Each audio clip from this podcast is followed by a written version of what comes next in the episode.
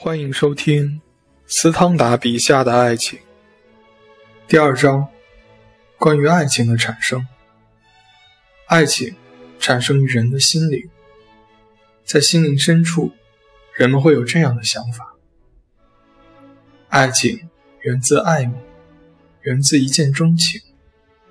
在一见钟情的时候，心里会想：假如给他一个吻，或者接受他的吻。该有多么愉悦啊！于是，爱情就在这样的期望中诞生了。精心的把自己修饰的尽善尽美。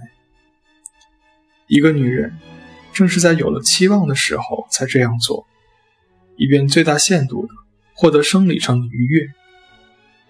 哪怕那些最稳重的女人，在满怀期望时，也会眼放异彩，激情澎湃。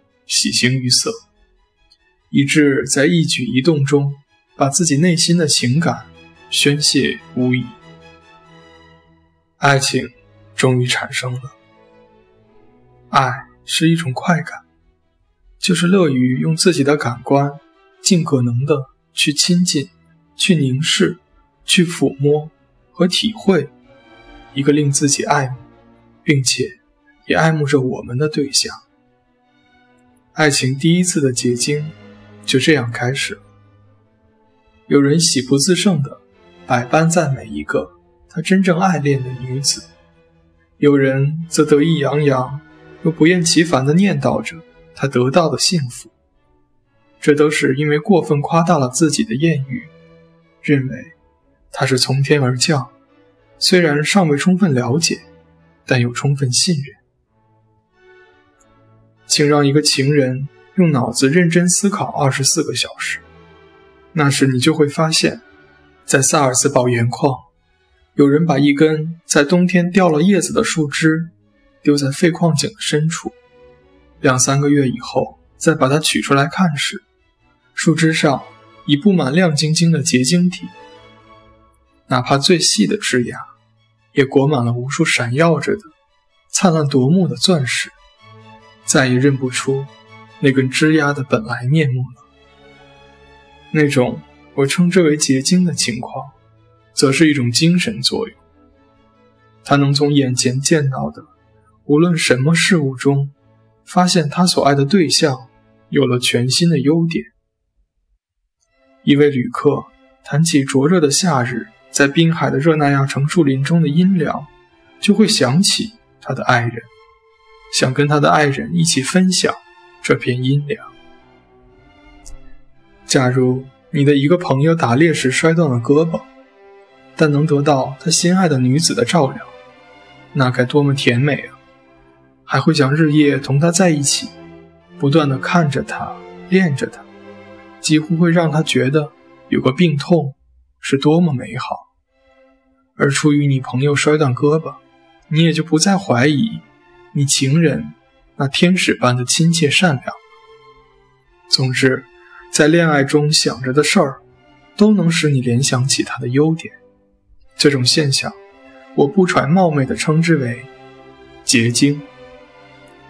它产生于支配着我们获得快乐，并把热血输送到我们头脑中的本性；产生于由于感到心上人的完美而滋长的愉悦；产生于。它是属于我的那种美好的想象。未开化的人无暇超越第一步，他也有愉快，但他的大脑活动是用来追逐逃入林中的野鹿的，而鹿肉可用来尽快恢复他的体力，不然他就有可能倒在敌人的刀斧之下。而在文明的另一极，我确信一个多情的女子一定能够做到。他只会在他所爱恋的男人那里寻到欢愉，这是同未开化的人截然相反的。在文明的国度里，女人有的是充裕的时间，而未开化的人则整天忙着干活，所以不得不把自己的女人也当作牛马。如果大群牲畜中雌性过得更舒服，那一定是因为雄性。给了更多的食物，哈，还是让我们撇开森林，回到巴黎吧。一个已经坠入情网的男人，看他所爱恋的人总是完美无缺的，然而，他的注意力还是有可能被转移，因为人的心灵总会厌倦一成不变的东西，哪怕是十全十美的幸福。下面就是需要集中注意的地方，爱情。也会产生怀疑。在经过十次或者十二次的倾注，或者进行了一系列持续一段时间，比如若干天的别的活动，先是产生出，接着进一步肯定产生了期望之后，那个情人从最初的震惊中恢复过来，并对他得到的幸福感到习以为常。我认为。这个情人需要的是更肯定的许诺，并且希望促成他的幸福。如果他表现得过于自信，对方反而会报之以冷漠、无情，甚至恼怒。在法国，要是说你自以为比原来更近了一步，那一定是带点讽刺意味的话。因此，一个女子。